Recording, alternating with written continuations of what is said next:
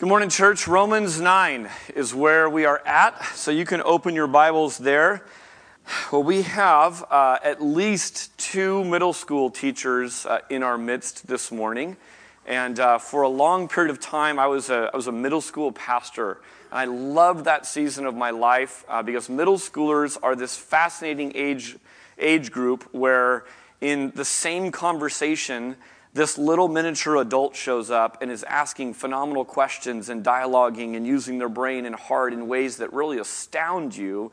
And then seconds later, a little child shows up, and they, they are this brackish water between adult and child, and it ping pongs back and forth, and it's never ending. And I love the challenge and joy of that. Here's a question I would get from my junior high students all the time. I taught, um, I was a pastor at Los Gatos Christian Church, and the Bible teacher at Los Gatos Christian School and Valley Christian School, they would all say, Go ask your youth pastors this question Can God create a rock that he can't lift? Can God create a rock that he can't lift? So I'd have all these junior hires loving coming up and playing Stump the Youth Pastor. Hey, answer me this. And they would come up and they'd fire off their little question. I loved it. It was without fail. These, these Bible teachers would say, Go stump your youth pastor. And, uh, and, and what's supposed to happen with that question is what? Is that maybe God's omnipotence, his, his ability to do anything, his all powerfulness is somehow under threat. Let me take your minds back two weeks ago to this little pot saying to the one making it and sort of talking back to it. Does a pot have a right to talk back to the potter? The scriptures say clearly no. This question, by the way, fundamentally falls into that sort of category. It's us as creator going, Oh, yeah, I've stumped you. Can you create a rock that you can't lift? Now, here's what's kind of interesting about that um, God is not bound by his creation, he's the creator of his creation. And so, um, so the one who holds you know, kings and kingdoms in the palm of his hands, the whole universe in the palm of his hands. He isn't bound by his creation. In some ways, it's a nonsensical question, uh, you know, like asking, can you make a round square or something like that, right?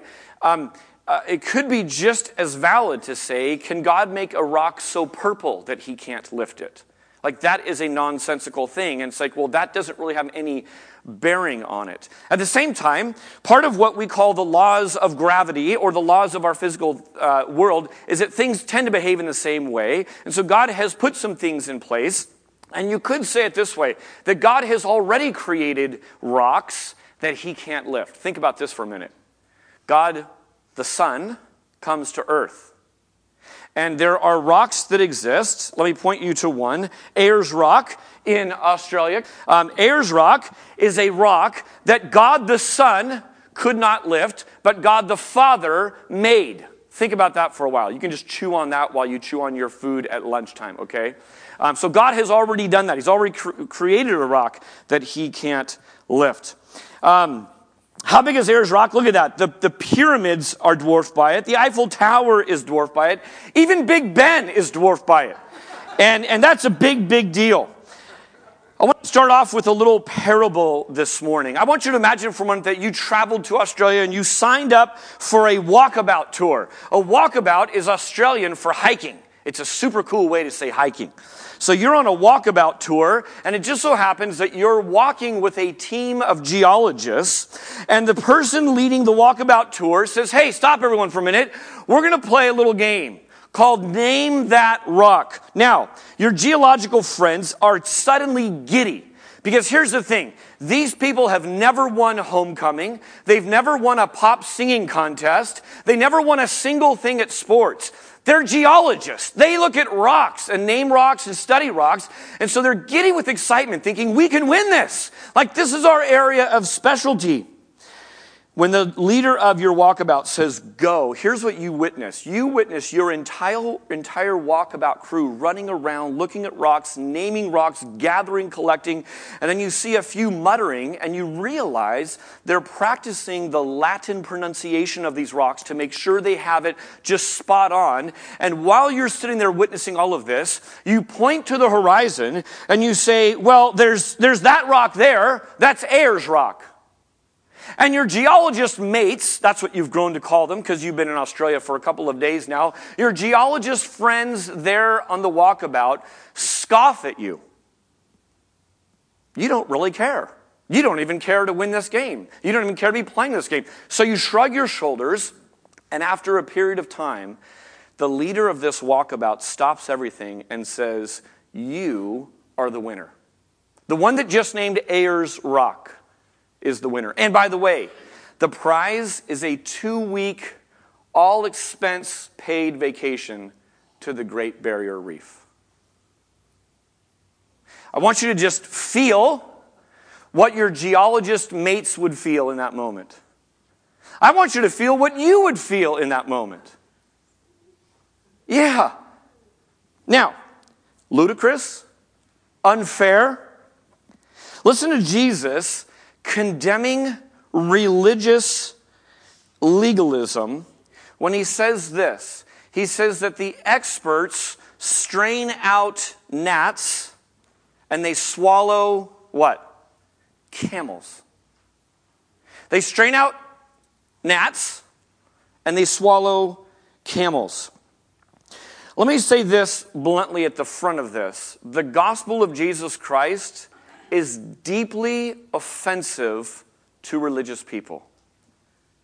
It is deeply troubling to the self righteous. Read with me Paul's summary of the current spiritual landscape of Israel. This is Romans chapter 9, starting in verse 30. What shall we say then? That Gentiles who did not pursue righteousness have attained it. That is a righteousness that is by faith. But that Israel, who pursued a law that would lead to righteousness, did not succeed in reaching that law. Why? Because they were not pursuing it, because they did not pursue it by faith, but as if it were based on works. They have stumbled over the stumbling stone, as it is written Behold, I am laying in Zion a stone of stumbling and a rock of offense. And whoever believes in him will not be put to shame. Pause for a minute. Those who knew the most stumbled over the obvious. And Gentiles, who are those with only a foggy idea about what the righteous requirements were, were counted as righteous. Those who wanted it the most missed out. And those who had no desire for righteous, righteousness, in fact, you could read into Romans 1 that they actually had the opposite. Not only did they not desire righteousness, they were running the opposite direction. They are the ones who received it. And those who tried the hardest lost. And those who were coasting in areas of morality probably knew there should, they should tighten up on some things they were the ones who ended up winning. The NIV puts this really succinctly when it says this Why didn't the Jews get in? It's this refusing to accept God's way, they cling to their own way of getting right with God by trying to keep the law. Now, I want to take the theology of Romans 9 and 10 here. We're going to we're going to look at this and dissect it and kind of pull it apart and see what we can chew on from this. But I want to overlay it with some really familiar teachings of Jesus Christ. If you've been in church for any length of time, in fact, I had someone last week, I love this question. Hey, Dave, I feel a renewed commitment to pursue God. And I know a part of that is reading His Word. Could you direct me of where I should start reading the Scripture? Can I just tell you, Pastors weep for joy. Christian friends weep for joy when people come and ask this. So I directed them to a few places, but one of my common answers to that is this keep reading the Gospels Matthew, Mark, Luke, and John. Because what you'll do is you'll, you'll keep close to Jesus. You'll see what kind of life Jesus lived. And if you read the Gospels, what you see in Jesus are some common teachings, and it teaches this very point. Listen to some of these. The last will be first. Remember Jesus saying that? Those who are trying the hardest, those who appear to be way out in front, unattainable to, every, to anyone, are actually in last place, and those who are in last place will be first. How about this? He says, Unless you come as a child, you won't be saved. If you come as a skilled geologist, you won't win. Here's another one. Jesus says, uh, invite people to the banquet and go into the highways and the byways. Go into the outskirts. Why does he send why does he send them to the highways and byways? Because those who were closest those who should have been the first to receive the invitation to the banquet to the gospel rejected it. I've got things to do. I just bought a new ski boat. Sorry i regretfully decline. Uh, maybe next time i'm sure you'll have other banquets. I'm busy doing things. I've got my own life going on. So he sends them to the byways and the highways. How about two people offering alms at the temple? One sees how great he is, the other sees how utterly needy he is. The one who's justified before God? Last place. One more. The woman caught in adultery. The woman caught in adultery, the story ends with religious leaders, Jewish people with rocks in their hand ready to kill. And yet, right in their midst is the rock of ages that they reject. And the one who had no hope of a good reputation, having been caught in the midst of the act of adultery, gets restored. Over and over and over again, what you see is this those who seem closest, those, those who appear to be the first that would jump on this, are the very ones that would reject it. Here's what I want you to see from this passage Jesus of Nazareth offers grace. And Jesus of Nazareth is both a stumbling stone and a firm foundation, one and the same person. Two different outcomes. Let me look first at the ways that people trip out on Jesus. He's a stumbling stone. Paul is diligently showing that, uh, that those who are working so hard at their religion, it's futile. Jews were the experts. They were the ones with the blueprints, on righteousness, and yet most of them rejected Jesus, the cornerstone, the very foundation they should have been building on. Jesus is still a rock of offense, and people trip up on Jesus in various ways. Listen to 1 Corinthians 1.22. For Jews demand a sign, and Greeks seek wisdom, but we preach Christ crucified. He's a stumbling block to the Jews, and he's foolishness or folly to the Gentiles. But to those who are called, both Jews and Greeks, Christ, the power of God and the wisdom of God. Now, why is Christ such a stumbling block? I'm going to have you answer that in community groups. By the way, community groups are up and rolling this fall. They're going amazing. Uh, if you aren't in one, it's not too late to, to join in on one. On the back page of your bulletin and on our website at all times uh, lives all the details for that.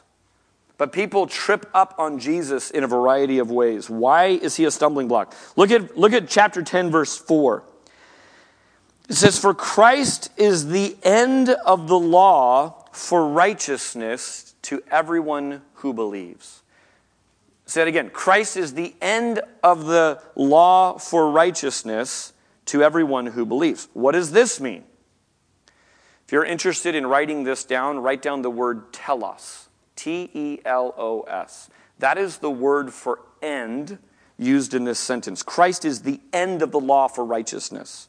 So, what is telos? Well, it has two sort of meanings. One is that it's the finish line one is that it's the completion of.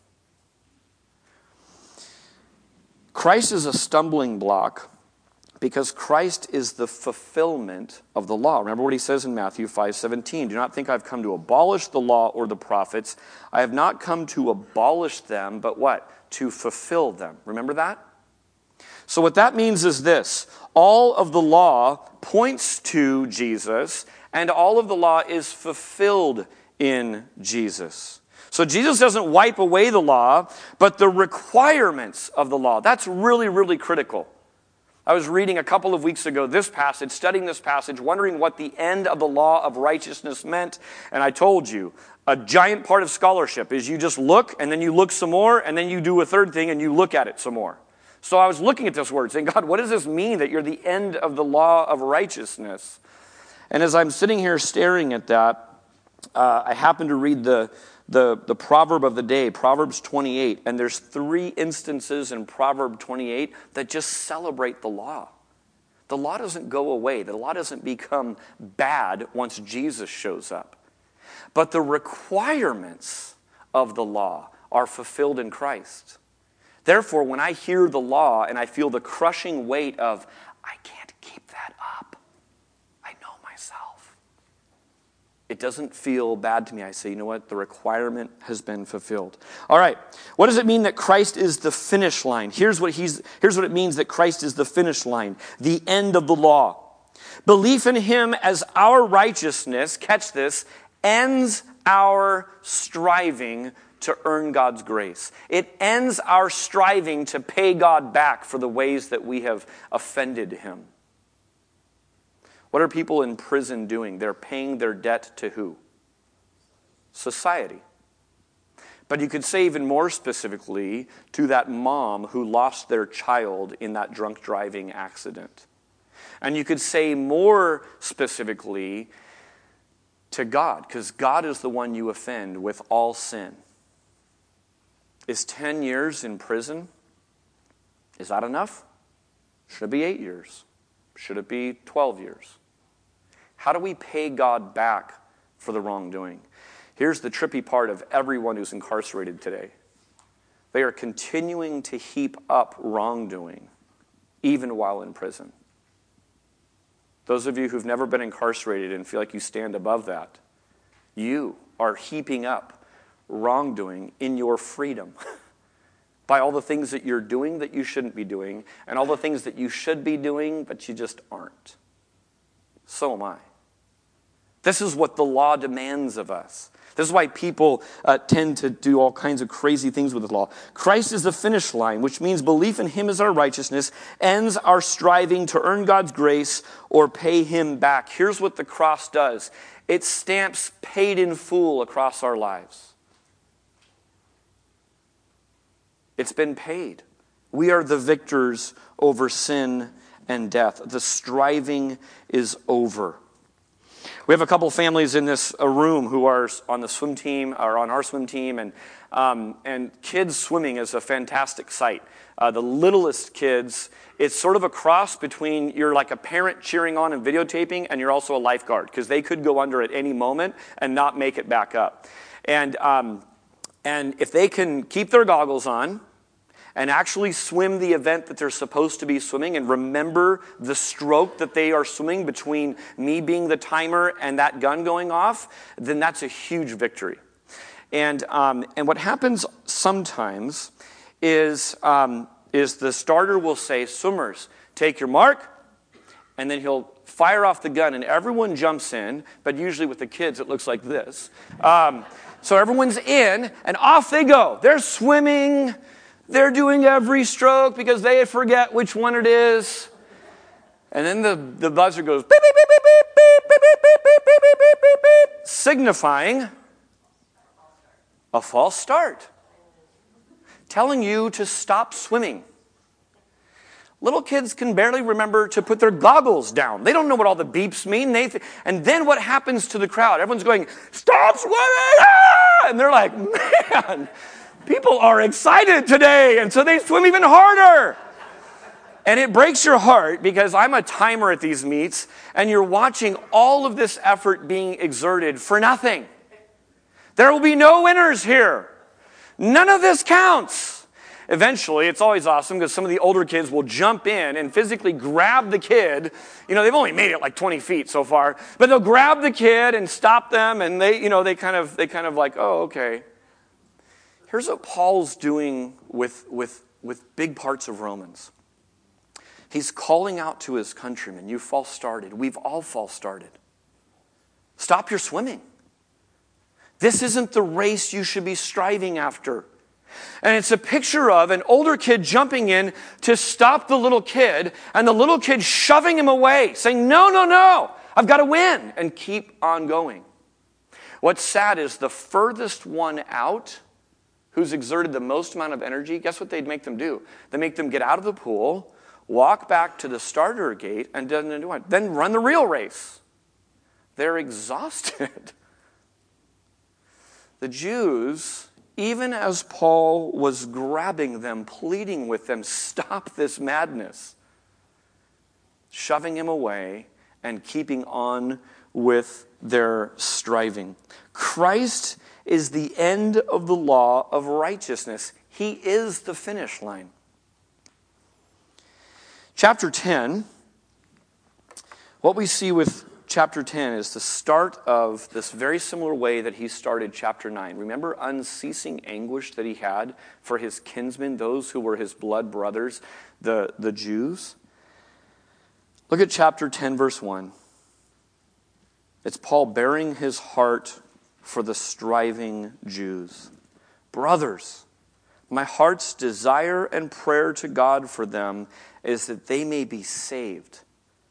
For I bear them witness that they have a zeal for God, but not according to knowledge. For being ignorant of the righteousness of God and seeking to establish their own, they did not submit to God's righteousness. For Christ is the end of the law for righteousness to everyone who believes. Let me draw your attention in verse 2 to those who have a zeal for God, but not according to knowledge. There's all kinds of zeal without knowledge going on in our day.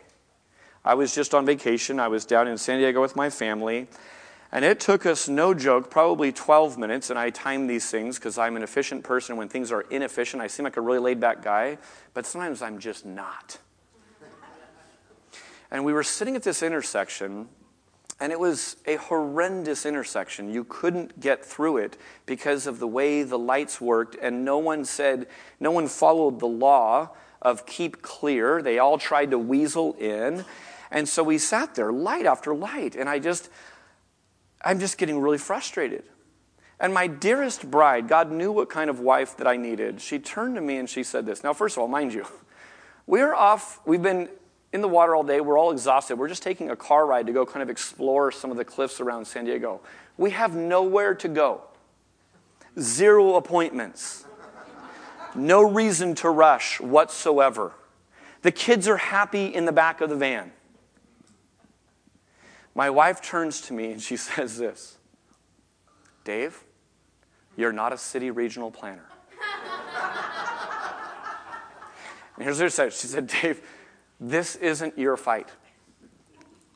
And I turn to her, I go, You mean I don't have to have a meeting on Monday to correct this? nope. Are you sure? Because I think I do. I think I should tell someone about this. And then she says this Another light cycle, by the way. I'm breathing. I'm finding my happy place. It's not here in traffic. So I'm working back up a little bit. And she goes, Dave, here's the other thing. You don't even live here. Like, you'll never be at this intersection again, ever. And so I, I, needed that. That's zeal without knowledge. I don't have the first clue about how to, how to dissipate traffic. I really don't. That's zeal, like all this driven passion, all this opinion without any clue what I'm talking about. Does this sound like our culture at all, people? Is zeal without knowledge rampant in our culture? Here's two fallacies that are exposed uh, by this zeal without knowledge. The first goes like this You are either a person of faith or you are a person of science. And you must choose. Those represent two worldviews, and you're either a person of faith or you're a person of science. A second fallacy says this It doesn't really matter what you believe, as long as you believe it with all your heart, as long as you are sincere. Do these ring a bell to you? I see and hear these all the time. Let's take them one at a time. First, faith or science. Uh, what does the word science mean? It means knowledge, right? So conscience is with knowledge. You're doing something with, with full knowledge. So science is simply a matter of knowledge. What is faith? Well, faith represents we all have knowledge, but we don't have unlimited knowledge. And so what happens is we get blocks of truth, blocks of knowledge, and in between those blocks are these gaps. And they're like this, and faith represents what happens between those gaps. We know this much, we don't know other stuff, so we have to have faith and kind of link those together. The truth is, every single person that you ever meet is both a person of knowledge and faith. You aren't choosing between that. I would say the two big delineators are is there a God or is there not a God?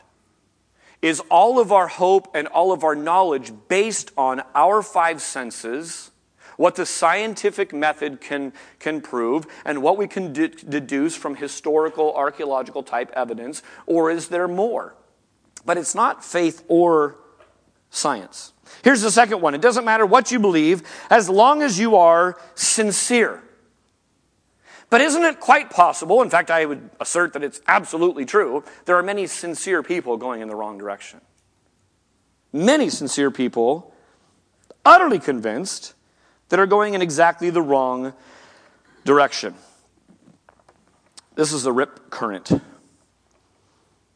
And I want you to imagine someone caught in a rip current. One time, Travis and I were caught in a rip current in Mexico, and we sort of did it on purpose. We were out there floating on surfboards and boogie boards, and we were halfway to like Catalina Island at that point. We were ripping out there. And I told Travis, I said, hey, Travis, don't panic. I'm right here with you, but I want you to see something. You see that we're in a rip current right now. And it was a really cool, teachable moment. It, it taught me a lot. I don't know if it taught Travis, Travis, like I forget the whole thing. But, but I mean, it was a, you could see people getting smaller on the beach, our friends and family. And I said, now, at some point, like now that we're doing this, let, let's paddle parallel to the beach and let's get out of this, because this is just the water coming back out. And you could have someone, in fact, regularly at youth beach trips, have to watch for people who are caught in rip currents. And what's the most natural thing to do if you're caught in a rip current? You got to get back to shore. So here you are, you're the little kid swimming again, right? You're swimming against God's laws of nature. There are people swimming against God's law of spirituality and they're just working their tail off to get back. Now, you could have a friend come near you and say to you, Why are you swimming in that direction? Please come with me parallel to the beach. You're caught in what's called a rip current. You need to go this way or this way, but not back to shore. And you could scream at them. You could stand on a soapbox and yell at them with a book in your hand. Uh, you could come alongside them and befriend them. You could model it and swim sideways. Look, I'm no longer going out. You can do all kinds of things. But if they're utterly convinced and you say, why do you continue to, to just, you know, not even swim anymore, you're just going out? And they might say this Well, I know that the oceans connect, so I am going to just drift out to sea, and eventually I'll come all the way back around the earth and I'll get to shore. You see the danger of this? There's some truth to that. Right? There's some truth to that. I mean, if you could somehow survive, I suppose you would end up somewhere. You'd end up on shore somewhere. But it's misdirected. Now, it does not matter how sincere this person is with this, with this knowledge.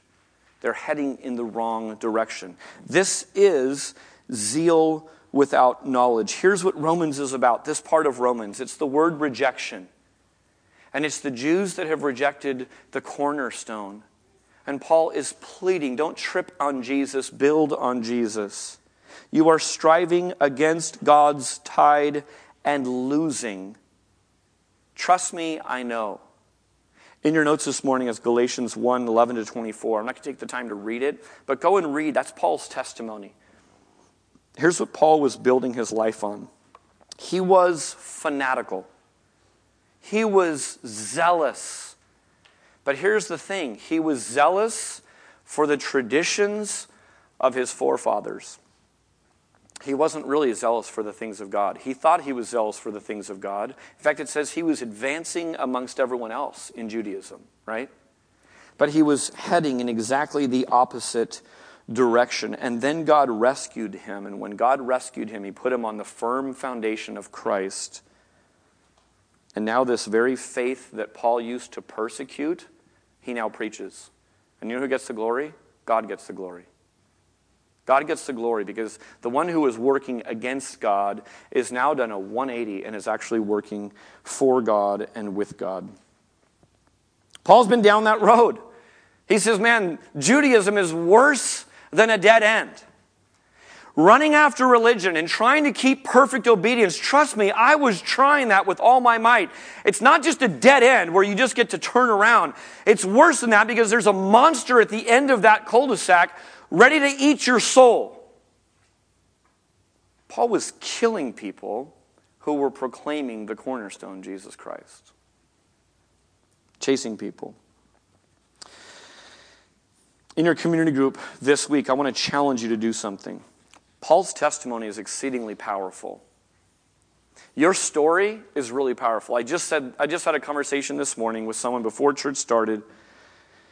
And her comment was, Man, I was, I was really broken, and God needed to humble me and, and rebuild me. And I said, Man, that's, that's all of our story. That is every Christian's story. So if you don't have the ability to tell your story to another person about how you used to be building your life on something, but God rescued you and now you build your life on the firm foundation of Christ. If you can't communicate that in 30 seconds without using religious words, without being super creepy and uber spiritual that makes people go, Very good, thank you for telling me your story, um, then, then I challenge you. In fact, I actually plead with you. I think it's biblical to be able to do this or to be ready to give a defense of why we believe. Why would you believe that nonsense? You know what? Thank you for asking me that. Thank you for taking me interest. Can I tell you in 30 seconds or 45 seconds? As a community group this week, I want you to actually work on this together. And if, if you're using big preachy words, call each other on that and say, stop. That doesn't, what does that even mean? I've been sanctified in the blood. Whoa. What does that mean? So you're going you're gonna work on that uh, together. I think it's really, really powerful to give glory to God. Now, many people trip out on Jesus, but not all is lost. There's still time.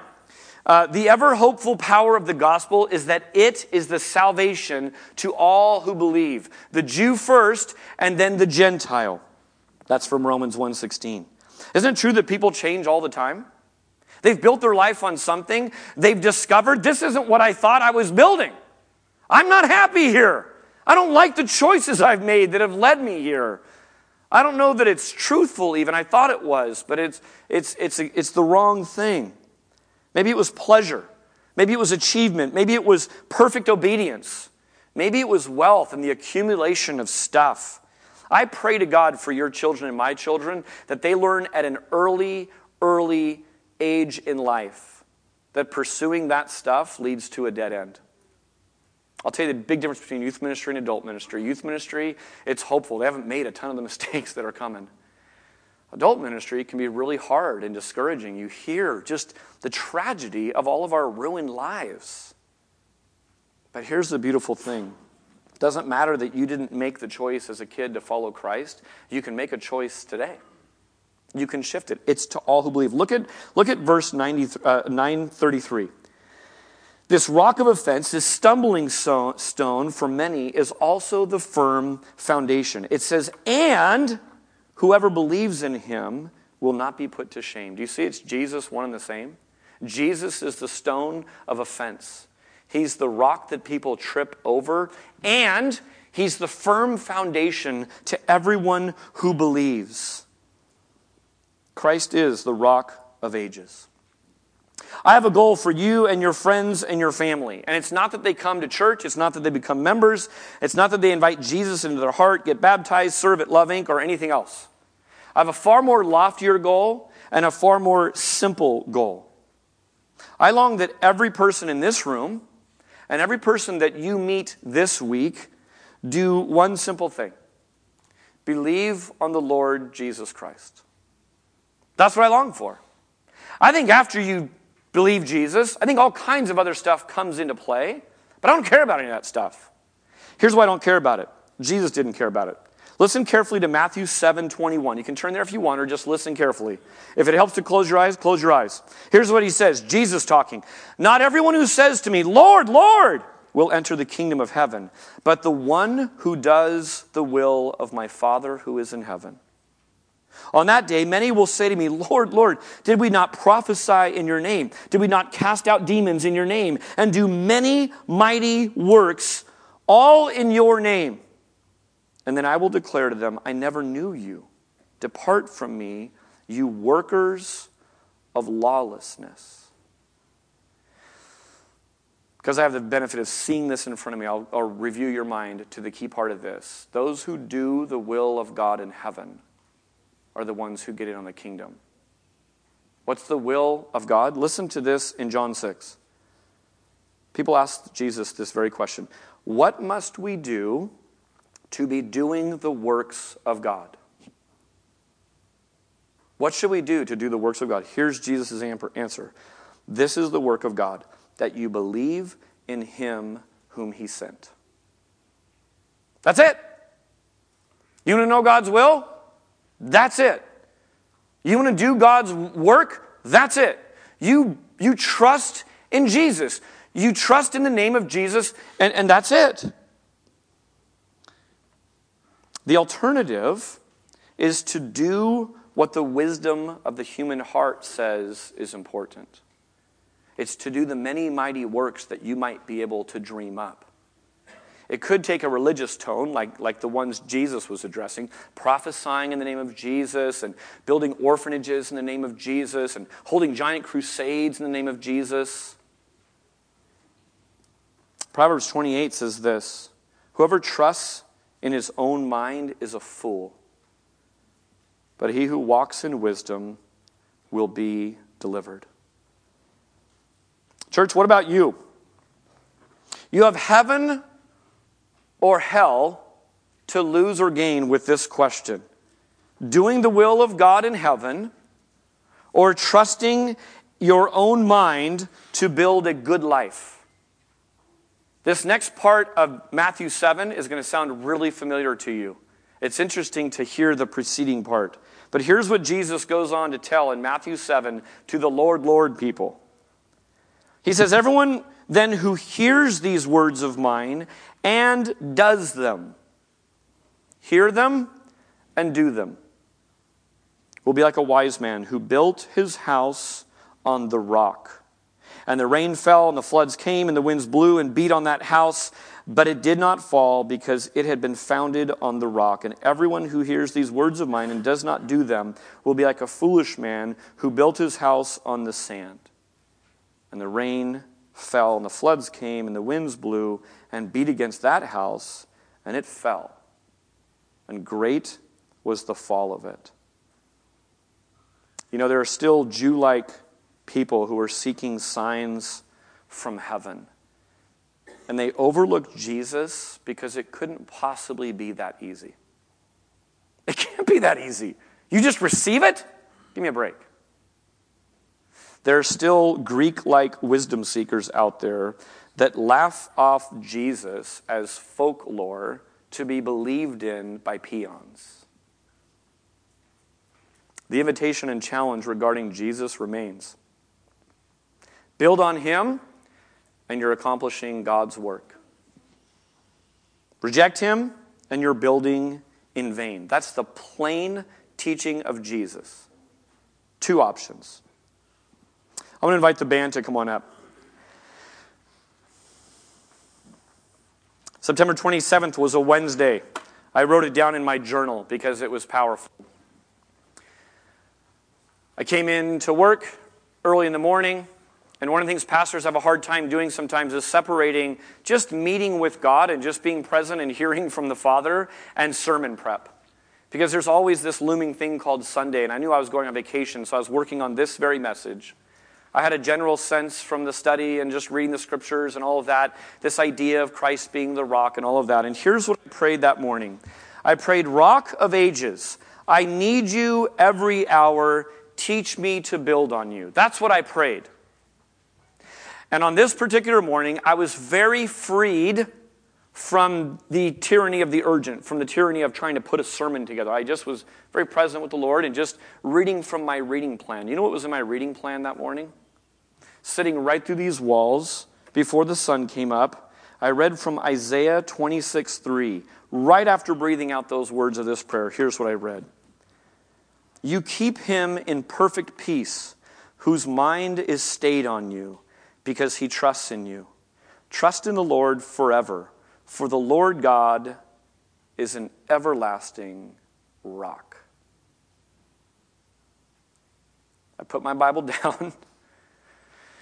I just said, God, you have my attention. You build on Jesus, here's what you get you get zeal with knowledge. Here's all I was doing I was humbly submitting myself before the Lord, knowing I'm a needy person. I just wanted to hear from my Father. And He tells me He's an everlasting rock.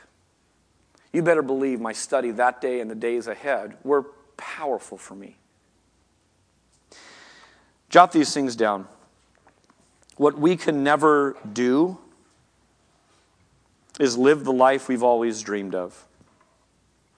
We know what, we, what ought to be done and what not. It's called our conscience. And from chapter 1, we see that how life should be, that we have a giant problem, and that is that we can't live that way. That's what we can never do. Another thing we can never do is unshatter what has been ruined. Some of you could look at your phone screen to just give evidence of this. You count that as precious. You know that's a multi hundred dollar tool in your hand. That's your link to all of your Faceagram people, right? Kidding.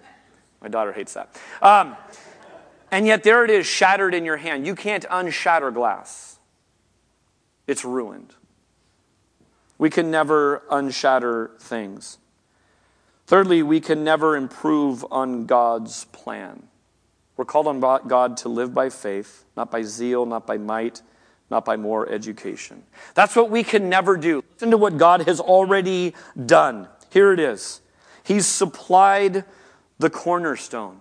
Jesus did live the life that we were never able to live, and He died the death that we all deserve because of our sin.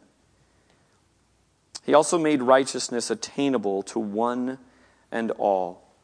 That's what redemption is. It's taking the broken pieces of our life, melting it down, and not just recycling us, but redeeming us, remaking us, making us reborn. And what's powerful about this church is this that the elite and the illiterate and everything in between all find a seat at God's family table. We all come the same way as little children by faith. I'm going to have the band lead us in a song right now called Cornerstone, and it's words, these words capture the meaning of this. And as we do, uh, we're going to take up our offering as well.